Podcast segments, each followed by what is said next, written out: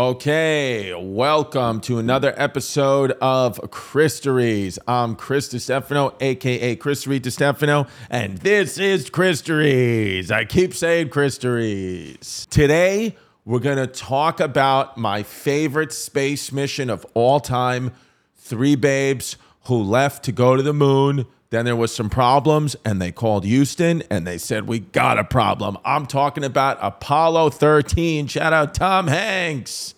Gary Sinise, he's dead.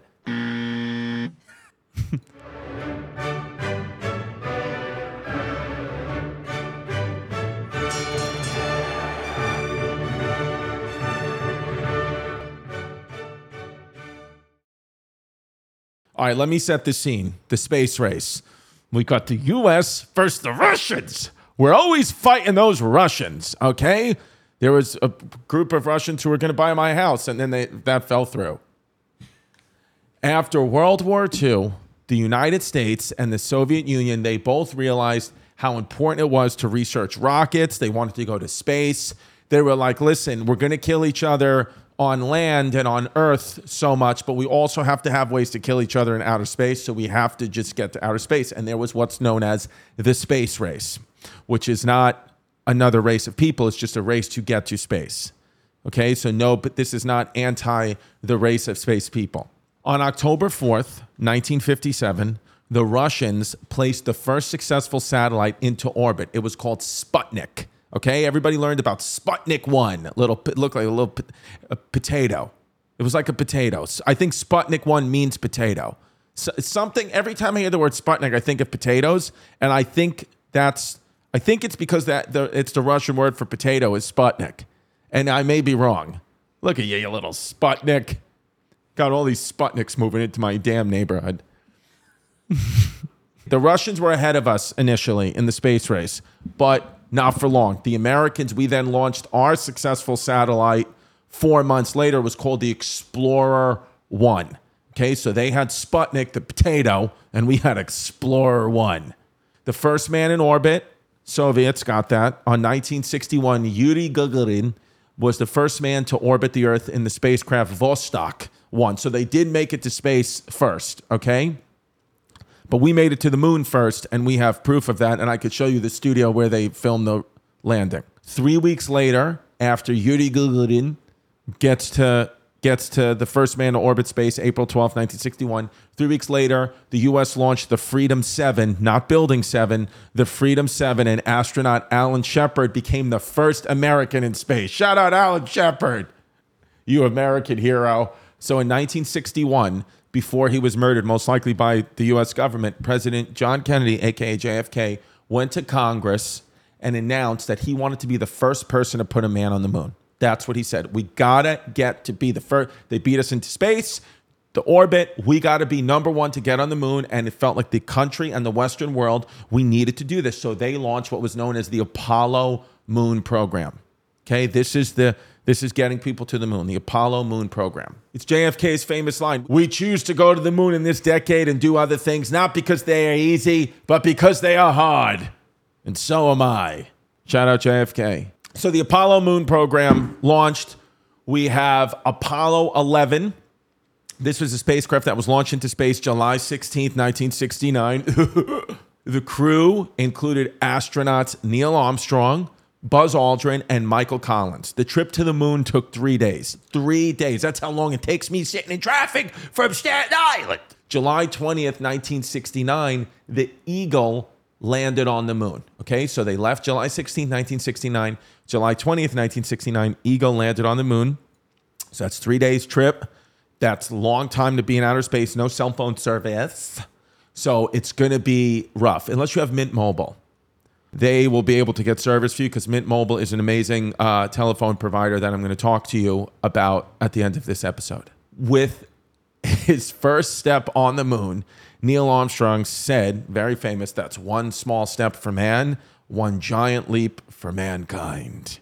That's what he said. And now that they've updated that to say that's one small step for man, woman, they one giant leap for man, woman, they kind. On November 14th, 1969, Apollo 12 comes out. Six people on the crew. They're the second ones to land on the moon, and nobody knows their names because if you're not first, you're last. That's what Ricky Bobby said. So the United States, we had planned 10 missions to the moon, but the first one was so successful, we got there, we like pretty much canceled most of them because like, listen, we already beat Russia. What's the difference? Who cares? All right, so now we get to Apollo 13, the one that this episode's about. You've seen the movie, you know about it. It's the most famous one because it didn't get to the moon and we almost lost these damn astronauts.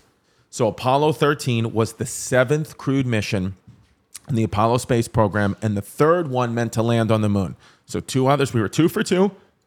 Usually, third time's a charm, but not when you're in space just set the stage. The, the the three parts of Apollo 13 they were named after famous historical figures. You know me. This is Chris. I love history. We had the command module was named Odyssey after the Greek epic poem. The lunar module was named Aquarius after the astrological sign, and the barbershop on Third Avenue and 91st Street in Bay Ridge. And the service module was named Casper after the cartoon character. They named look at that. They named the service module after a movie that Christina Ricci was in. The logo, which is might be my next tattoo, the Apollo 13 mission insignia depicts the Greek god of the sun, Apollo, with three horses pulling his chariot across the face of the moon and the earth seen in the distance. This was to symbolize the Apollo flights bringing the light of knowledge to all of the people. Okay, the mission motto: Ex Luna Scientia, from the moon, knowledge appears. Okay, so very heavily, very heavy, heavy Greek influence here on um, on Apollo 13, and um, and as you know, you know uh, when you hire Greeks to do something, they're almost going to get the job complete, but they're not going to get it fully complete because they're busy smoking cigarettes. Apollo's 13 mission: Jim Lovell, what a sick haircut. Mission commander, 42 years old at the time of the space flight. It was his fourth and last ever time trying this. Fred Haise, the lunar module pilot, he was 35 years old, first time space flight. We got a first timer. Jack Swigert, command module. Uh, he was the pilot. He got the job just a few days before the mission, first time ever in space. This guy just got, it's like, which by the way, eh, for me, anytime like you have to make a big decision, just do it. Like my daughter, we were walking in the mall the other day, just shopping, getting stuff. Like we had to get back to school supplies, and we we walked past Claire's, and she just got her ears pierced. Did that because it was like boom, one, two, three. We were like, go get your ears pierced. She was like, I don't want to do it, and then we pressured her into doing it, and she did it and now she looks cute, but she might have it a little, a little infection wexy in one of her ears. No, I'm kidding. She wanted to do it, and she looks great. After Jack Swigert, we had Ken Mattingly, no relation to Don Mattingly, was replaced by Swigert because he was grounded after exposure to rubella. German measles got this guy. They just, he got exposed to it, so he couldn't go because the kid may have gotten the German measles.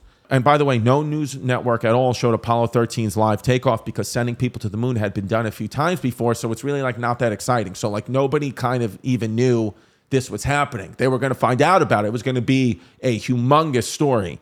But it wasn't that big of a deal when they first went off into space. And the Beatles had broken up the day before that. So that was front page news. It was all about the Beatles. So 55 hours into space, they took off. Nobody cares. Everyone's just caring about the Beatles. This guy, you know, one guy has measles. Nobody really gives a shit at all. They're up in space. Their wives are back cheating on them. It's nobody cares. It's business as usual. 55 hours in space, mission control. They asked Jack Swigert to stir the hydrogen and oxygen tanks in the service module. Just stir them up. Just get your little coffee starter, just stir them up. This created a spark, not of love and, and uh, an actual spark. This created an actual for real spark. And the last thing you want in space is fire. A few weeks prior, what happened was the insulation that had covered the wires inside the oxygen tank that had melted off during a dress rehearsal. It's like, what are you people doing? This caused a fire and ignited highly concentrated oxygen. Now we have the iconic lines that Tom Hanks, who played Jim Lovell, he, we have the iconic line, Houston, we have a problem that we've all heard before. What happened was is Haise says, okay, Houston. Lovell says, I believe we've had a problem here. Mission Control, this is Houston. Say again, please. Lovell says, Houston, we've had a problem. We've had a main B bus undervolt. See, he said we've had a problem, but in the movie it says, Houston, we have a problem. But the actual transcript is we've had a problem because he's speaking in past tense because he, astronauts aren't as smart as you think they are. I don't know why he said we've had a problem and not we have a problem. And I don't know why the movie industry changed it. But you know, if there's one group of people I trust, it's Hollywood. So I'm going to go with Houston. We have a problem is the right way because Hollywood has never led us astray and they're good, good people. As I told you during the episode, we're going to talk about Mint Mobile. They're the only ones that get cell phone service in space. Mint Mobile, from the gas pump to the grocery store, your utility bills and favorite streaming services, inflation is everywhere, baby. Make it stop. But there's one company that's giving you a much needed break, and it's Mint Mobile. Mint Mobile is the first company to sell premium wireless service online only. Mint Mobile lets you order from home and save a ton. Phone plans start at just $15 a month. And people think, well, what is the catch here? They don't have brick and mortar retail places, everything is done online. So they save money not having to build up different phone stores and they give the money back to the customer. For people looking for an extra savings this year, Mint Mobile offers premium wireless for just $15 a month and it's awesome. You use your own phone with any Mint Mobile plan and keep your same phone number along with all your existing contacts. Switch to switch to Mint Mobile, get premium wireless service, 15 bucks a month. Right now, get your new wireless plan for just 15 bucks a month and get the plan shipped to your door for free. Go to mintmobile.com slash Christories. That's mintmobile.com slash Christories. Cut your wireless bill to 15 buckaroos a month at mintmobile.com slash Christories. What's up, everybody? I want to talk to you about Factor. I want you guys to eat right, and Factor is the only way you can do it. With the busy fall season already in swing, you might be looking for wholesome, convenient meals for jam packed days. Factor, America's number one ready to eat meal kit can help you fuel up fast with chef prepared, dietitian approved, ready to eat meals delivered straight to your dough. You'll save time, eat well, and stay on track with your healthy lifestyle. Too busy running around during the day to think about lunch? Keep your energy up with Lunch to Go. Effortless, wholesome meals like grain bowls and salad toppers. I'm a topper.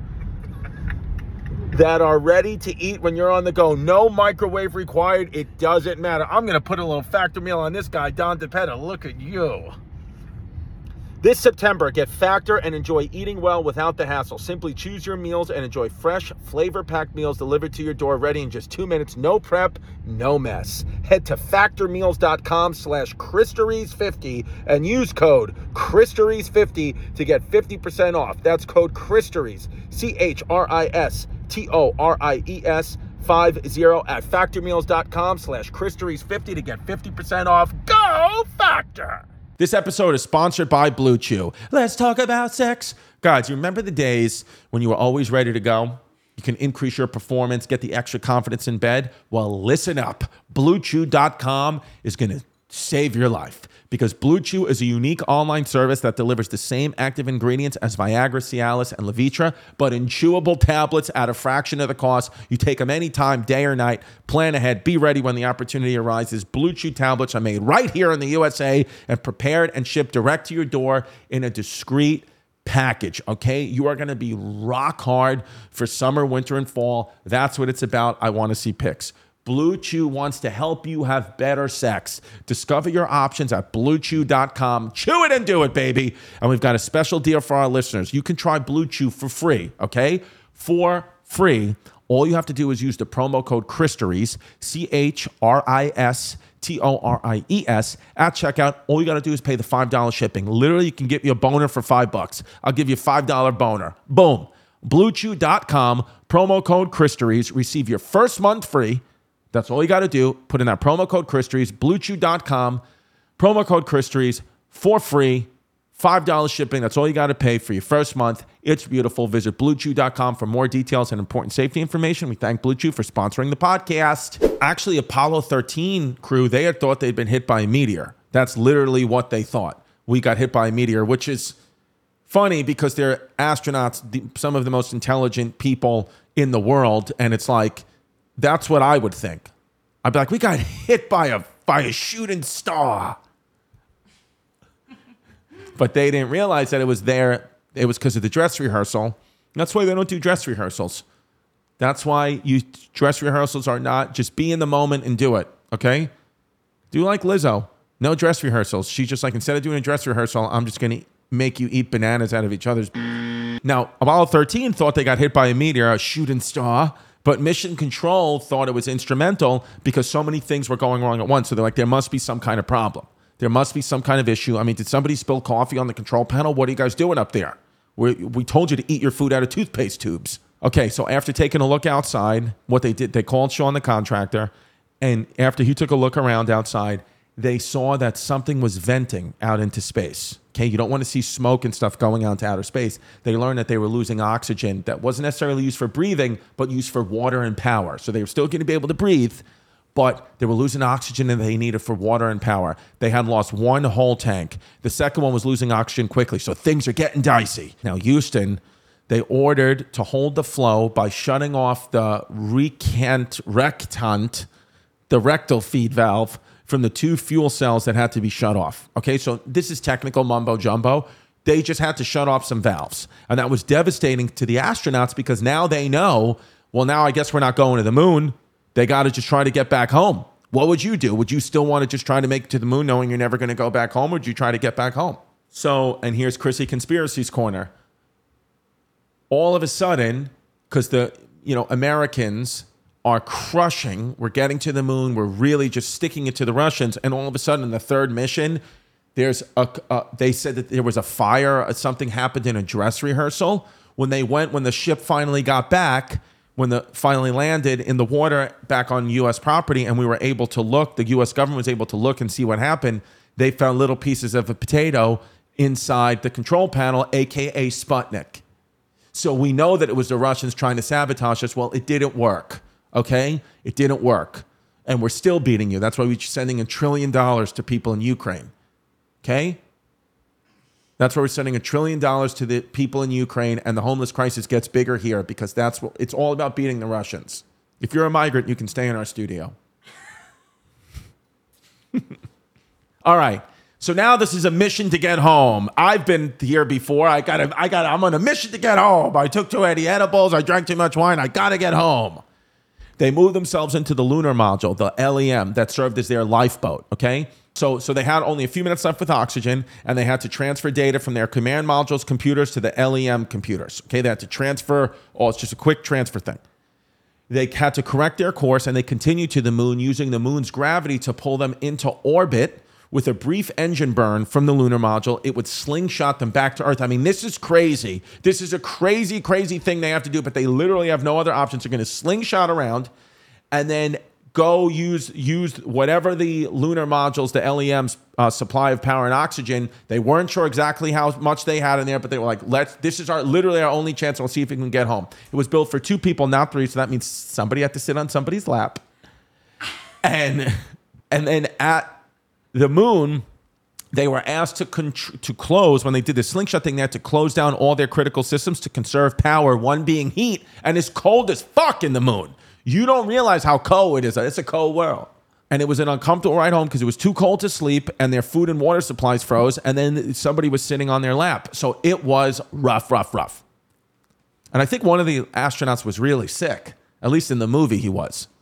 Okay, so now we got another issue. Okay carbon dioxide was building up in the spacecraft. Okay, that's you don't want that. They needed lithium hydroxide canisters to filter carbon dioxide, but they had them, but they had square pegs and not round ones. So how do you fit a square peg into a round hole? You can't filter them. Okay, again, I know this is technical mumbo jumbo stuff, but you need to know about it if you're going to learn about the history of Apollo 13. They had to basically literally figure out a square peg in a round hole what they did was they had mission control. They could still communicate with them, and they were trying to. They tried to tell them, explain to them how to filter it with the items they had on board. There's a great scene in the movie where they're figuring all this out for them. The next issue, Houston told them they needed a new course correction because the angle they were headed for was too shallow, and they were going to skim off Earth's atmosphere and bounce off into space.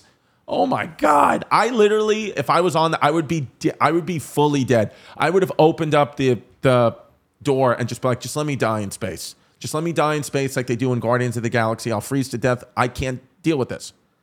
They couldn't power their computers, so they literally were flying blind. They were flying like they were flying like Jasmine's driving blind, relying on their own visual reference of the earth. They could see the earth, and it's hard to see earth because I mean, think about you're in the middle of space, right? You think it's easy, but how are you going to see something so flat from so far away? It's very difficult. They waited for the right moment to fire the LEM engines and they succeeded on entering in the right course. So they literally had to time the stuff perfectly, which they did. Now they're re-entering Earth. The command module had never powered down before in flight. So they there's all these things that are happening. It's like nuts. Men were freezing, sleep deprived, dehydrated. Everything was covered of droplets of water condensation. They didn't know if they'd be able to turn the engine on again. They thought maybe it would short circuit. After opening the engine, they prepare for reentry, but feared the intense heat of the reentry would kill them. So they were cold, then they're going to be too hot. It's like literally, it's insane. And by the way, when you're coming down, I I looked this up. When you're re-entering, like these astronauts, the way they re-entered, like you know, like when you're on a roller coaster and you like have that drop, that's what they felt for like five minutes. They just felt that, just literally like shooting back toward like think about that that feeling that you have when you're like oh, i'm gonna die. They felt that for like literally five minutes just fully shooting like the tallest roller coaster ride of all time from outer space into the ocean.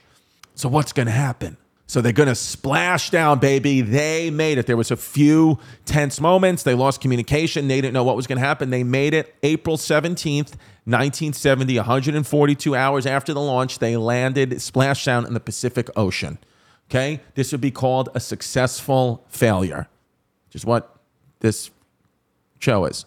After two months of a report, they concluded what the problem was that all indications are that electrically initiated fire in oxygen tank number two, the shit tank, service module was the cause of the accident. Okay, somebody dropped a number two in tank number two, and that's what caused all these issues. It supposedly wasn't Russians, but I still believe it was.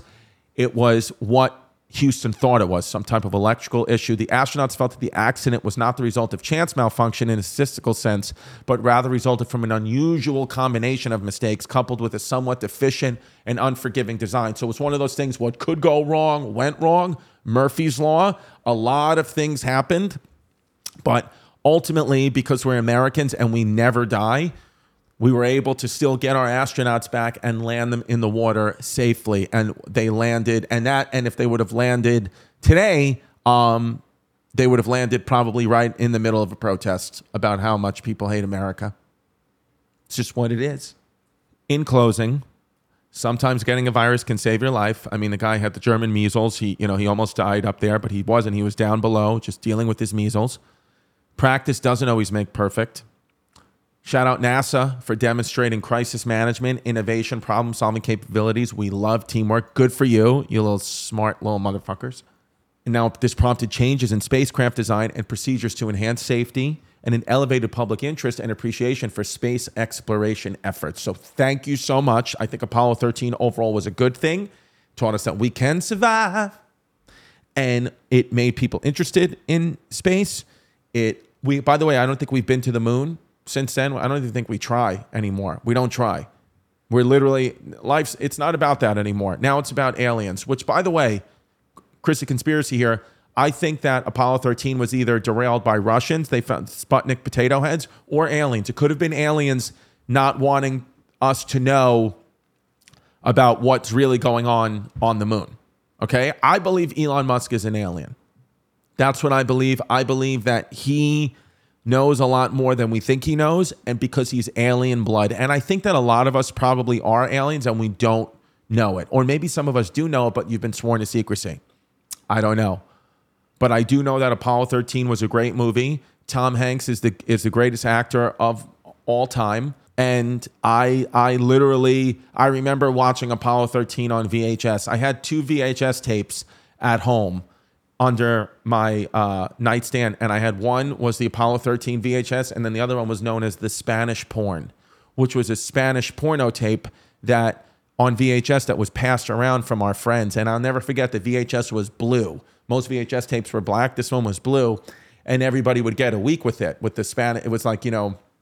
Colombian women with big bushes from the 80s that we would all watch as with teenagers. And then I was going to give it back the next day to one of my friends, whoever was next on the list to have the Spanish porn, and my mom found it and played it. Um, and I came home from school that day and she had smashed it into a million pieces with a hammer, and there was a big post-it note that said, "Get this filth out of my house." So I I lost the Spanish porn, and then I just for the rest of my teenage years I had to masturbate to Apollo 13. Remember, yesterday was history.